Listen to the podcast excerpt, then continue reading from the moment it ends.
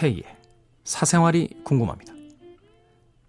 오늘은 경기 용인에서 K씨가 보내주신 사연입니다. 안녕하세요, K. 결혼을 약속한 여자친구가 있습니다. 올 가을이나 내년 봄쯤 결혼을 할까 생각 중인데요. 요즘 살짝 고민이 하나 생겼어요. 제 여친도 저와 같이 직장을 다니는데 자꾸 결혼하고 나면 직장을 그만두고 싶다고 저에게 얘기를 합니다.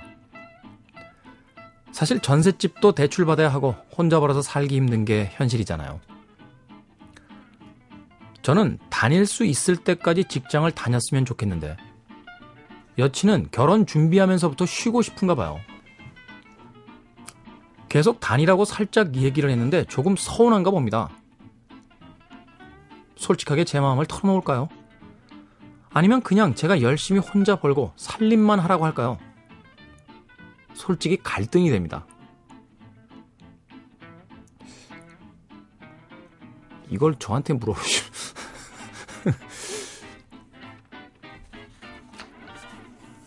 쉬고 싶은 마음도 이해는 가요. 네. 이해는 갑니다. 음.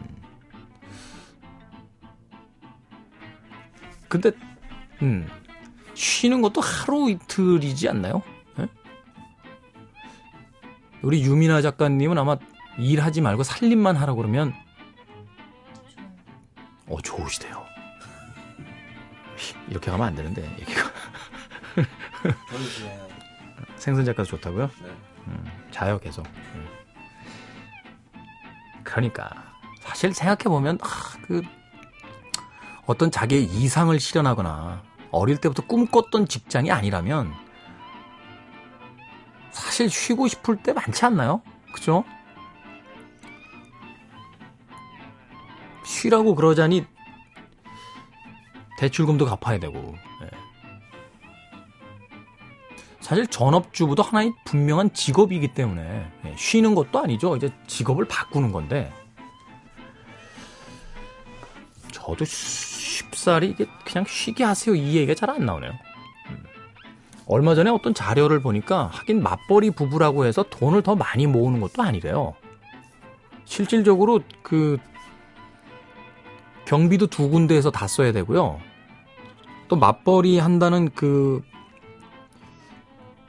생각 때문에 소비도 더 늘어난답니다.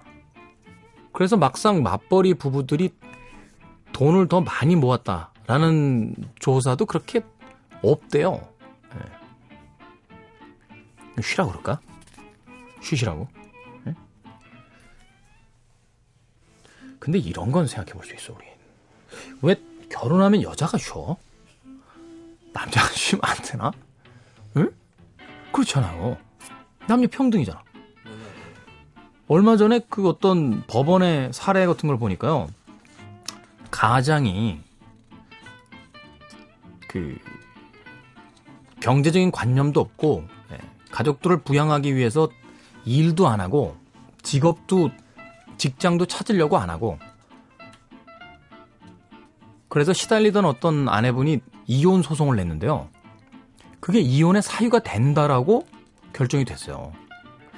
말하자면 결혼을 했으니까 그 가족을 부양해야 될 의무가 있는데 남자가 직장도 알아보지도 않고 이 가정을 파탄에 이르게 한 책임이 있다 이런 거잖아요. 그러면 남녀 평등인데 아내가 직장을 안 다닐래요 하는 것도 이혼 사유가 되는 거 아닌가? 에? 그잖아. 나도 나도 살림 좀 하는데 야 이게 미래 사회로 가니까 이게 복잡하네요. 응? 결혼을 하고 왜 꼭 여자들이 쉬려고 그래? 남자들이 좀 쉬자. 에? 그렇잖아. 잠깐만, 이 결론을, 아, 이분, 지금 경기용인 K씨가 중요한 게 아니야. 나도 쉴 수 있는 거네. 괜찮은데? 응? 자, 여기서 아내와 남편 둘 중에 한 명이 쉬어야 된다. 라고 하면은 내가 쉬겠다 하시는 분들 손 한번 들어봐요. 오.